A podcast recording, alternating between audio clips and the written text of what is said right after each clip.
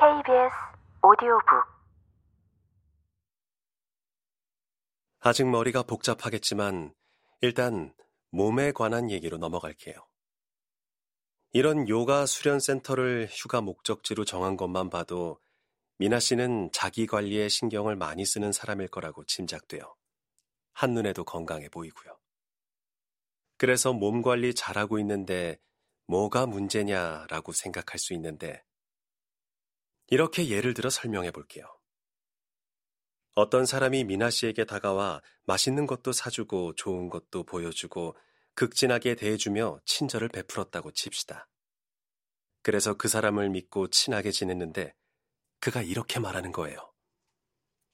사실 내 목적 달성을 위해 너를 이용해야 해서 그동안 잘해준 거야. 어떤 기분이 들 것 같아요? 조금의 망설임도 없이 답했다. 큰 배신감을 느끼겠죠. 너무 화가 날 것 같은데요?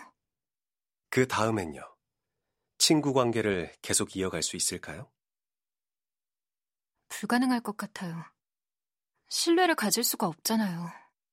지금 미나 씨의 몸이 미나 씨를 향해 느끼고 있는 감정이 바로 그겁니다. 그게 무슨 말씀인지. 미나 씨의 몸이 미나 씨의 정신에게 배신감을 느끼고 있을 거란 얘기예요. 좋은 음식 먹이고 운동시키고 좋은 곳 여행하며 휴식도 시켜준 다음에 상태가 회복되면 기다렸다는 듯 자기가 원하는 일을 위해 혹사시키니까요.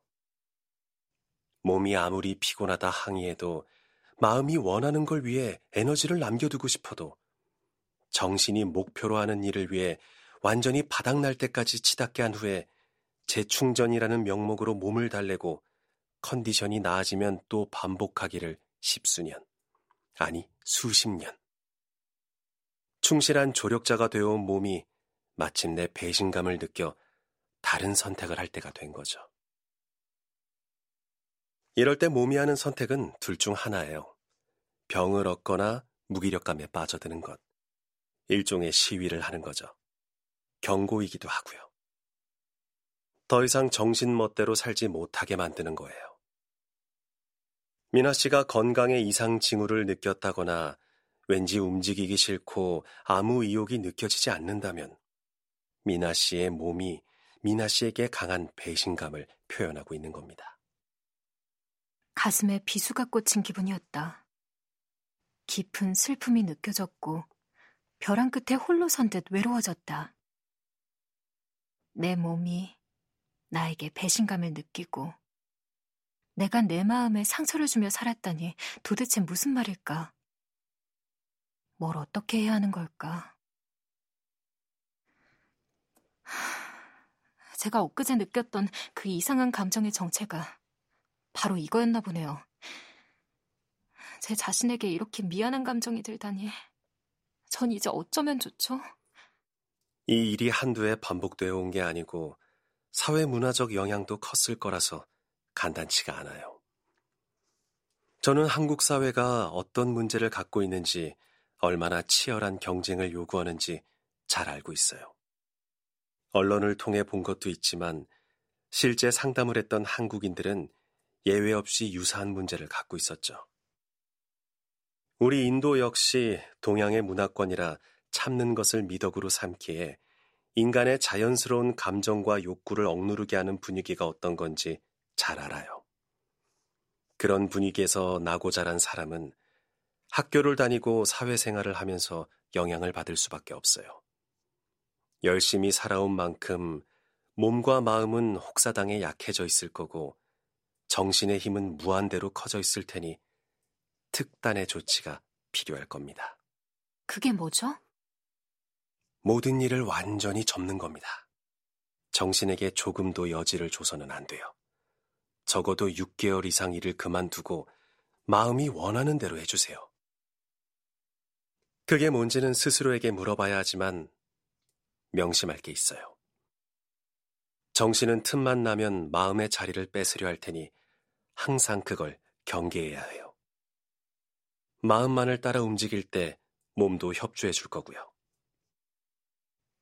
회사를 정리했다고 하지만 정신이 미나 씨를 쉬게 내버려 두진 않을 거예요.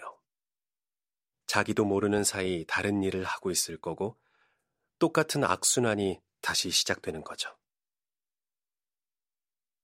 일을 할 수 없는 어딘가로 멀리 떠나는 것도 방법이에요. 그리고 사랑을 하세요. 두려워 말고. 그 대상이 남자든 취미 생활이든 자연이든 무엇인가에 애정을 쏟아보세요. 그래야 마음이 다시 힘을 얻을 거예요. 자분자분 어린아이 타이르듯 건네면서도 강인함이 배어있는 그의 조언들. 내 안의 세계가 송두리째 뒤흔들리고 있었다. 상담이 끝나자 그는 나를 따뜻하게 안아주었다. 갑작스레 던져진 이 커다란 숙제를 어떻게 풀어야 할까? 깊은 생각에 잠긴 채 해변을 향해 걷기 시작했다. 긴 잠에서 깨어난 듯 온몸에 힘이 없었다. 당신의 눈에서 완전한 이해를 봤어요.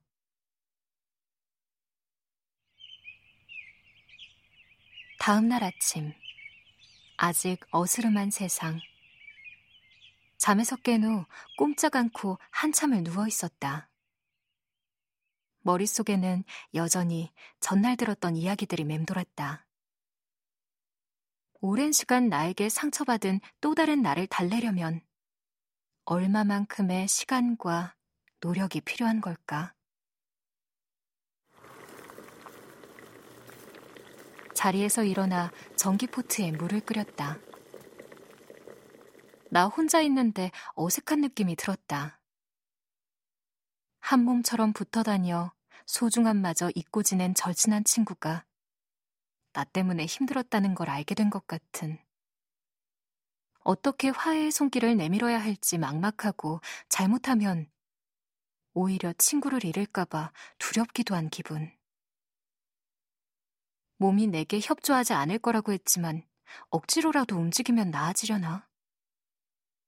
스멀스멀 피어오르는 갖은 생각을 애써 누르고 요가복 차림으로 방을 나섰다.